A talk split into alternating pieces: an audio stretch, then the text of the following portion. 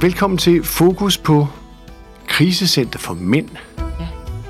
Og her er der en kvinde, der siger ja, Ja. og det er Christina Kirkegaard. For det er lidt usædvanligt, det er en kvindelig leder af de forløbige seks krisecenter for mænd i Danmark. Er det ikke korrekt? Det er korrekt, ja. Vi er faktisk efterhånden tre kvindelige ledere fordelt ja. rundt om i landet. Krisecenter for mænd. Altså, det hører vi jo ikke noget om til daglig. Vi hører om masser af krisecenter for kvinder. Men har mænd lige så mange kriser som kvinder? Jeg ved ikke, om de har lige så mange kriser som kvinder, men de har i hvert fald kriser. Jeg tror, grunden til, at vi nok har hørt meget mere om kvindekrisecentrene, det er jo dels, at de er kommet meget tidligere på banen. Det har eksisteret i rigtig, rigtig mange år. Og så har det været meget tabubelagt blandt mænd. Så derfor er der ikke hørt så meget om det. Men når det så er sagt, så har mandecentret faktisk eksisteret i 15 år i år. Så øh, hmm. vi, vi har da efterhånden nogle år på banen. Ja. Så når nu jeg siger, at vi skal have fokus på krisecenter for mænd, øh, så er ideen at lave to udsendelser. Den her, hvor vi går ind i det tekniske, hvad sker der, øh, hvordan har historikken været, og i den anden udsendelse måske kigge på nogle eksempler, hvad er det, vi taler om som kriser. Øh, Fordi det er jo også tabubelagt. Det ved jeg da, at mange mænd, de er lidt flove over og skal fortælle, at de er blevet mishandlet eller nogle andre ting, eller ydmyget. Øh, det er, ikke, det, det er jo ikke lige mænds øh, karakter fra, ja, han er sagt, fra vores reptilhjerne. Er det ikke sådan, det er? Jo, det er det. Altså, mænd taler jo ikke sammen på den måde. Mænd kan godt sidde og se en hel fodboldkamp sammen, og så komme hjem, og så spørger konen, Nå, hvordan gik det? Gik fint. Hvad snakkede I om? Øh, alt muligt. Men var det hyggeligt? Ja. Og når kvinder er sammen, så står munden ikke stille, og så er vi i fuld gang. Men du har fuldstændig ret, fordi der er det i forhold til mænd, det er jo, at selvom vi lever i 2021 i dag, så har vi mændene stadigvæk det urinstinkt, at de gerne vil passe på familien. Og det vil sige, at når det er, at der opstår i dag måske en skilsmisse, eller der er vold i hjemmet, jamen så, øh, så går mændene ikke nogen steder hen. De varetager det selv, fordi de mener stadigvæk, at de skal passe på familien. Og ender det med et brud, eller at manden bliver smidt ud, jamen så gør han det også meget tit, at han går velvilligt, fordi det er måden, han passer på familien. Mm. Fordi så har familien et sted at overnatte og være, og han tænker ikke så meget på sig selv. Og vi oplever jo meget de her mænd, der går et stykke tid, inden de kommer til os. Det er, når de har måske boet hos en kammerat et stykke tid, mm-hmm. og så får de at vide, ah, nu, nu skal du til at videre, vi kan ligesom ikke have plads til dig. Nå, men ved du hvad, jeg har også fundet et andet sted, siger de så. Men det andet sted er ofte bilen, eller om sommeren, så er det på stadioner eller i parker. Men når arbejdet også begynder at blive påvirket, så er det, de tænker, ej, nu er jeg nødt til at få noget hjælp. Og så er det, de henvender sig til os. Men de kommer ofte kun af rent praktisk karakter. Hmm. Øh, de ved ikke altid, at vi også har et midlertidigt sted, de kan bo under deres krise. Christina Kirkegaard, du er, øh, du hedder ikke direktør her, Nej, jeg hedder forstander. forstander, og ikke forstanderinde. Nej. Men, men det interessante ved det her, det er jo, at det er 15 år siden, ja, men det er jo ikke mange år for krisecenter for mænd. Hvordan opstod det her? Jamen det opstod, det var Torkild Vestergaard Hansen, der i sin tid startede mandecentret. Torkild, han havde selv været ude i en øh, social derut. Øh, han var blevet skilt, og han var begyndt at drikke. Og han havde gudske og lov nogle venner, der samlede ham op. Og så kom han ned og arbejdede nede i fundamentet nede i Homlasgade, hvor han arbejdede som chauffør. Og der kørte han blandt andet ud og kom forbi Christianshavn. Og der ser han en del af de her hjemløse, der sidder og, og, og på, på jorden og øh, ved, ved Grønlandsstatuen og det videre, og begynder at snakke med dem. Og der finder han ud af, at faktisk størstedelen af dem, de endte der efter en skilsmisse. Og så tænker han, hvorfor er der ikke et sted, mænd kan få hjælp? Så han øh, læser til socialrådgiver, og så ansøger han om det, der man kunne søge dengang, der hed en satspulje, og øh, blev faktisk tildelt 12,6 millioner kroner, hvilket er ret uhørt i hvert fald. Øh, vi har aldrig fået så meget siden, kan man sige. Og i den forbindelse åbner han så mandecentret øh, Christianshavn. Og så går det jo stærkt, øh, fordi der kommer jo rigtig mange henvendelser. Og det, der så sker, det er, at der er jo ikke en paragraf, at mænd kan blive udsat for vold, eller mænd kan komme i krise. Det, det skal vi lige have præciseret. Ja. Og det, der sker, det er, at der er efter serviceloven, der er det, der hedder en paragraf 109. Okay. Og paragraf 109, den er kun tilkendt for kvinder. Og hvorfor er den det? Jamen, jeg tror, det er... Man har ikke fulgt med tiden, hvis jeg skal være helt ærlig. Vil det sige, at det er noget, man burde tage op politisk igen så? Det har man faktisk lige gjort, og det er blevet nedstemt af Rød Blok. Af Rød Blok? Ja. Det var Nyborgerlige og Dansk Folkeparti, der rejste forslaget om, at mænd skulle være en del af paragraf 109. Og den øh, blev desværre nedstemt i sidste uge. Det var da ret interessant ja. for de oplysninger frem, synes ja. jeg. Var det et borgerforslag, der kom ind? Nej, altså det var selv øh, Nyborgerlige og øh, Dansk Folkeparti, som længe har kæmpet og været mm. en, en stor støtte øh, for, for mænd i krise, vil jeg sige. Men, men kunne man forestille sig, at der kan komme et borgerforslag? Det kan der sagtens. Det kan der sagtens. Der har været underskriftsindsamlinger og så videre, øhm, og vi arbejder også på det. Vi arbejder på, at man så kan lave en model, der måske hedder en paragraf 109a, som ikke er, som, men, men som er en pendant til 109, men øh, hvor det ikke er helt de samme vilkår, men derhen af. Men, men øh, undskyld, så lige ja. afbryder de her ting, men, men det er mere for at få sat på plads for, for lytterne for mig. Mm. Hvad, hvad indeholder den paragraf, som ikke kunne være for mænd? Ja, det der er forskellen, det er, at hvis du er under en paragraf 109, så har du ret til psykologbehandling, mm-hmm. og dit barn har også ret til psykologbehandling. Det er, der, det er en af tingene. Det er der blandt andet ikke for mænd. Hvad, hvad er begrundelsen for det? Og, jamen, det er jo, som den officielle er jo reelt, at mænd ikke kommer i krise. At mænd ikke bliver udsat for vold. Selvom der jo lavet en VIVE-undersøgelse for nogle år siden, som viste, at 38.000 kvinder bliver udsat for vold, og 19.000 mænd bliver udsat for vold. Og jeg tror, det er ret vigtigt her, fordi det handler egentlig ikke om, hvem er det, der mest bliver udsat for vold, og det handler ikke om, at det ikke også er vigtigt, at kvinder bliver udsat for vold. Det vi går ud fra, det er, et menneske udsat for vold er et menneske for meget. Og så er det uanset, om man er mand eller kvinde, og vi mener, at man skal have ret til den samme hjælp. Og det er jo blandt andet også et, et ligestillingsspørgsmål, som vi jo også har rettet til Peter Hummelgaard og ikke fået helt svar på endnu. Mm. Mm. Øh, men, men det er jo det samme med et menneske i krise, så er det jo uanset om man er mand eller kvinde, så man, så man synes vi, ret og brug for noget hjælp til at komme videre. Så paragraf 109 inkluderer ikke mænd i øjeblikket? Nej. Så vi hører under det, der hedder en paragraf 110, som hører under herberger og bosteder. Og hvad indebærer det? Jamen, det giver, at det er et midlertidigt opholdssted, kan man sige, men vi har så valgt at arbejde ud fra at have nogle principper, og det vil sige, at på vores krisecenter, fordi vi ser meget familieorienteret på det, og for os er det meget vigtigt, at manden kan bo der med sine børn. Så hvis man nu bliver skilt, at man har en 7-7-ordning, at mens manden finder sig selv i krisen, og får oprejsning igen og tager magten tilbage i sit liv, jamen så kan han have samvær med sine børn. Og det mener vi ikke, man kan et sted, hvor man for eksempel må indtage alkohol eller euforiserende stoffer, som mange paragraf 110 steder er.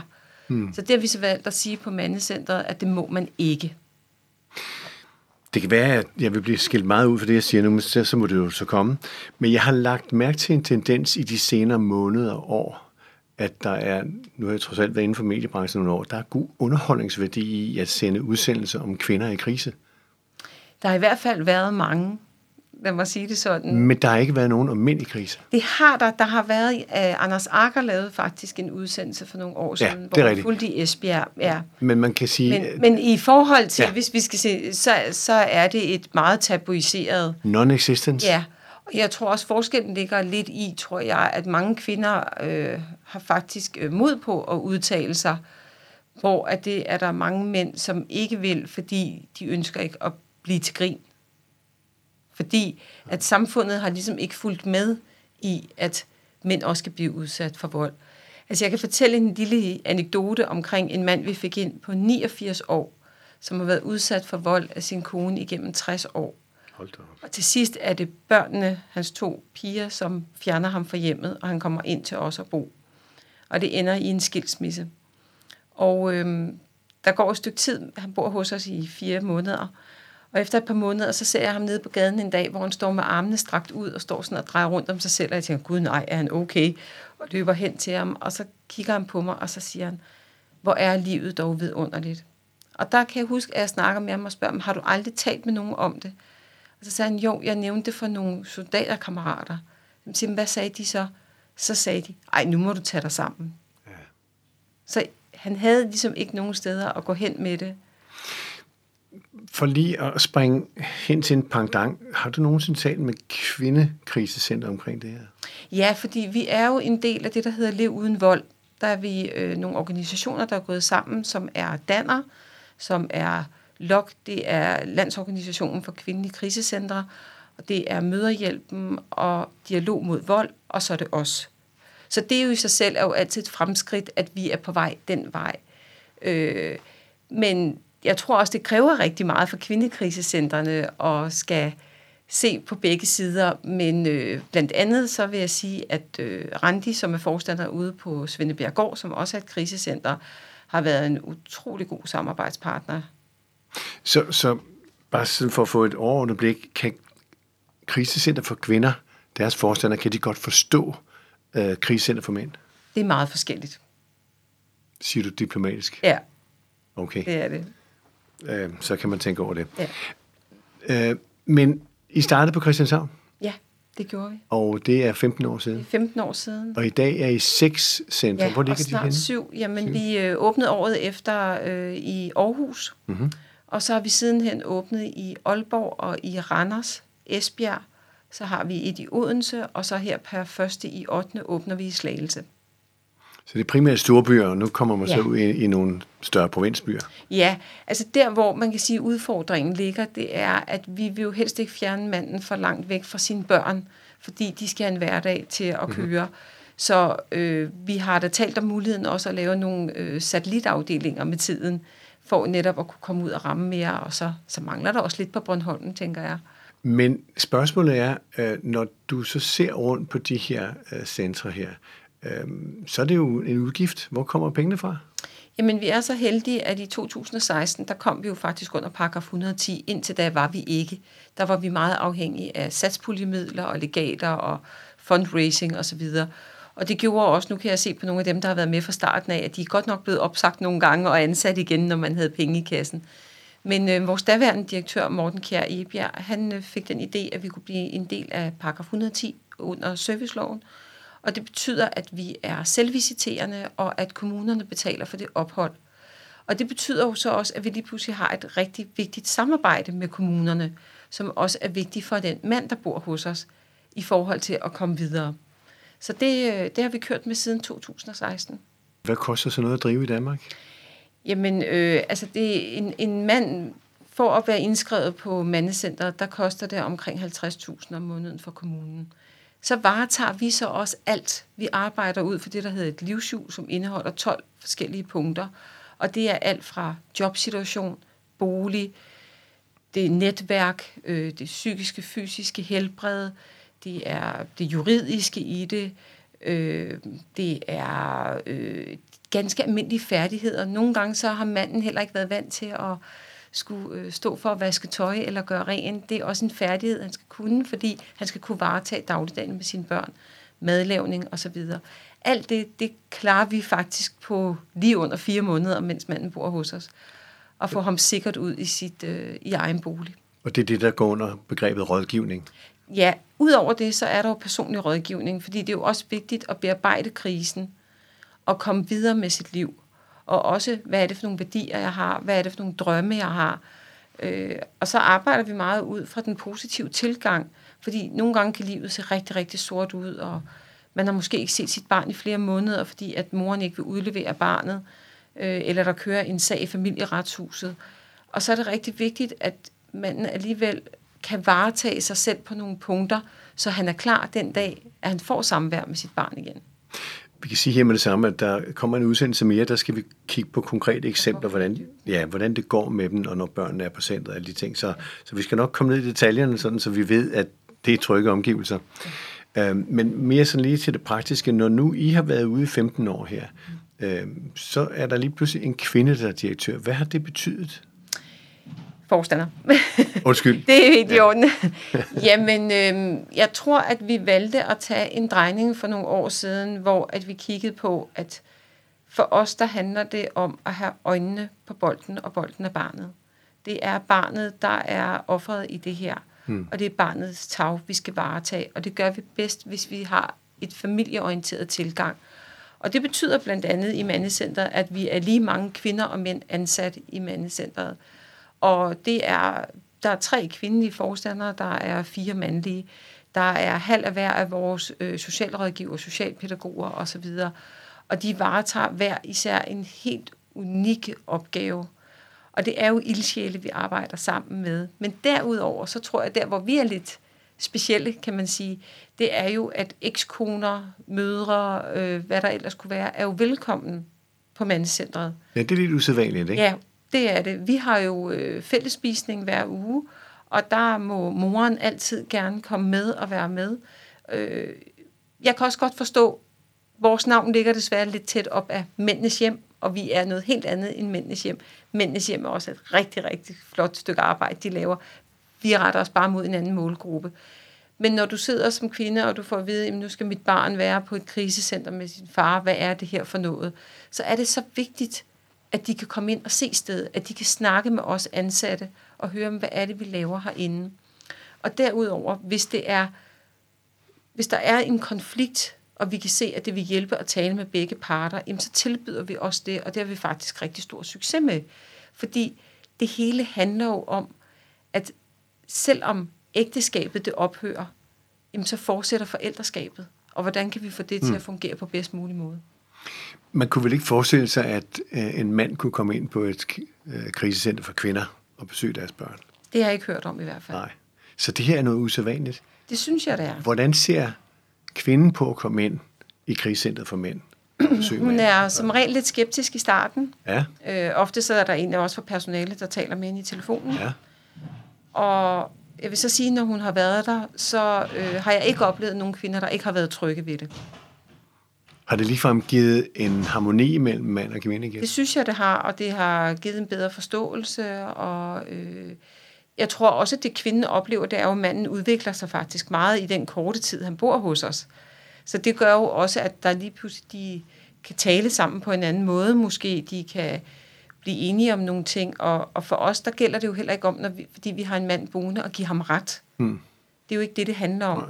Det handler om, at man når til en enighed, og vi arbejder ud for den metode, der hedder empowerment, og det vil sige, at vi kan vise manden ligesom forskellige døre.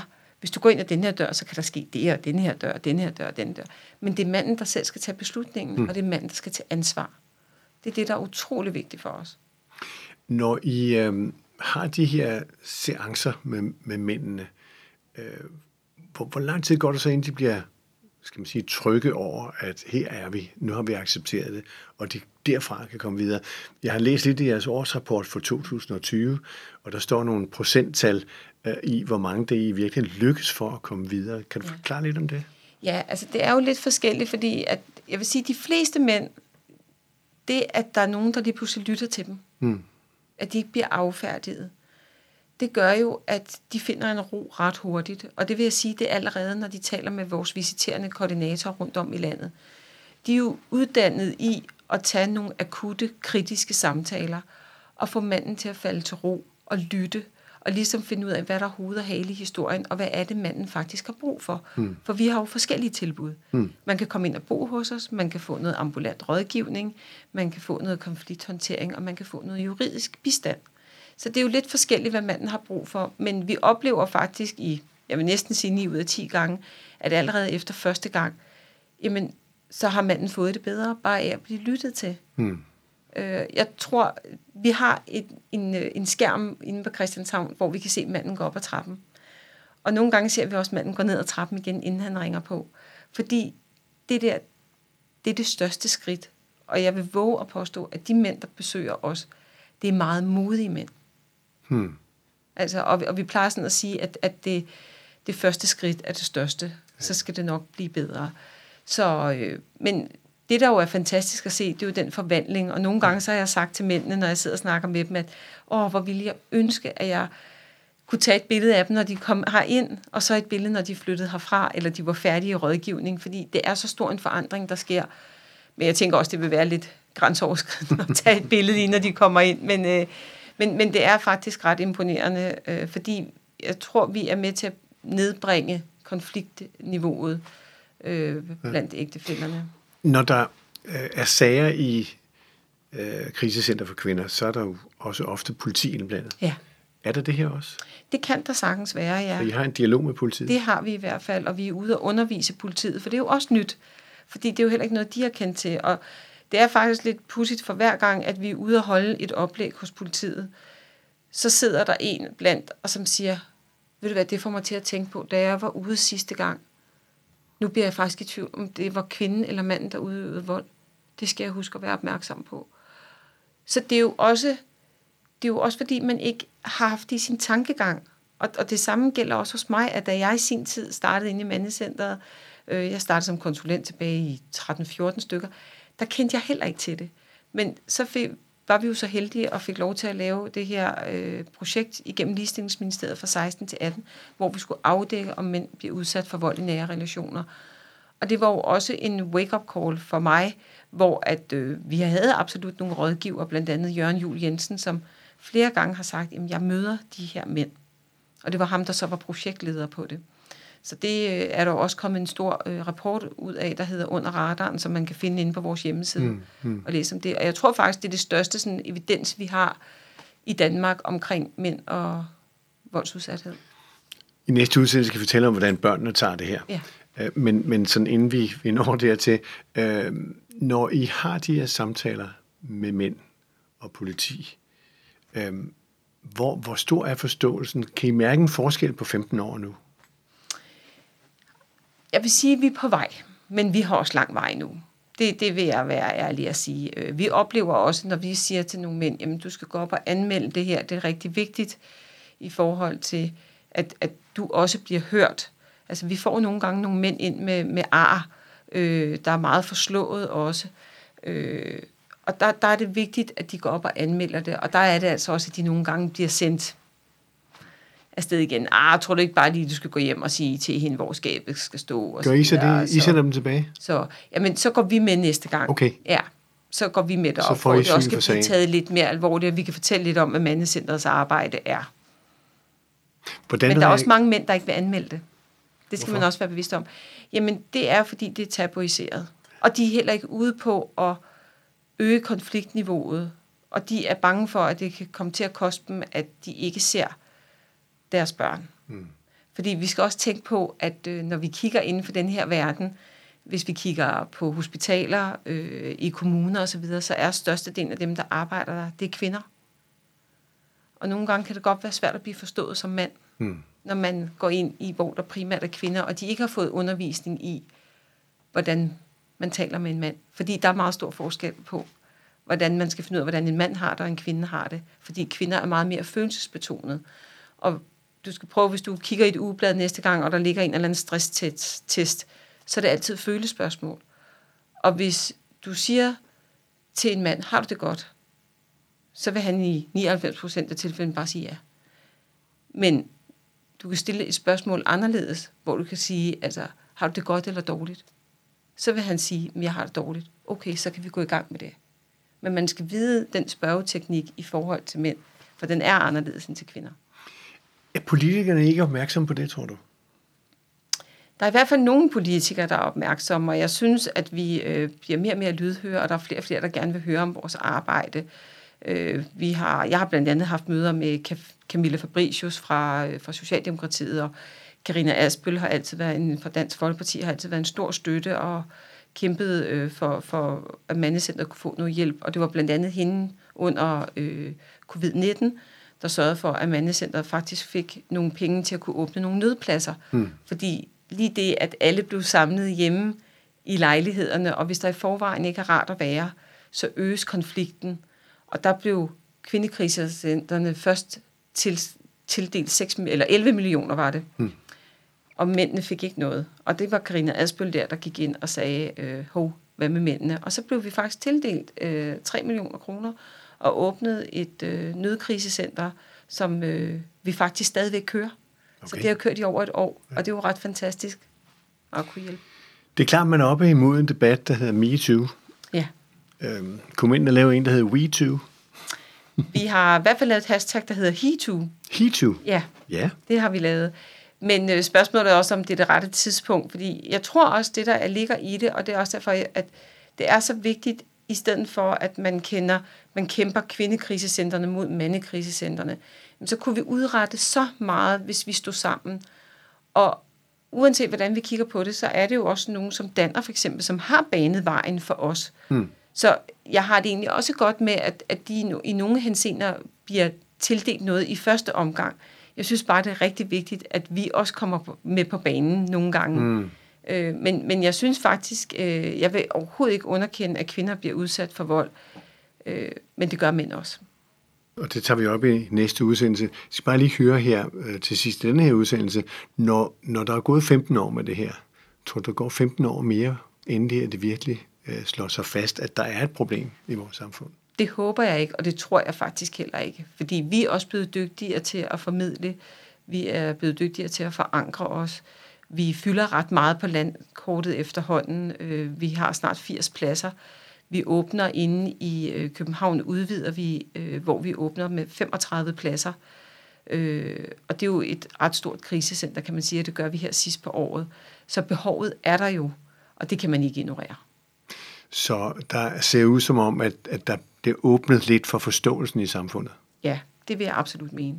Men folk er også lidt overrasket, fordi de ikke har hørt om det før. Så folk er også nysgerrige på det. Og mændene er klar til at stå bag? Det synes jeg absolut. Vi kan måske lige i næste udsendelse også kigge på, hvad har de egentlig fået ud af det her? Hvor mange procent er kommet videre? Ja. For det er vel også væsentligt at få med. Absolut. Så lyt med i næste udsendelse, hvor vi går lidt dybere ned i, hvad er det for nogle sager, man har, og hvordan er det egentlig gået. På genhør.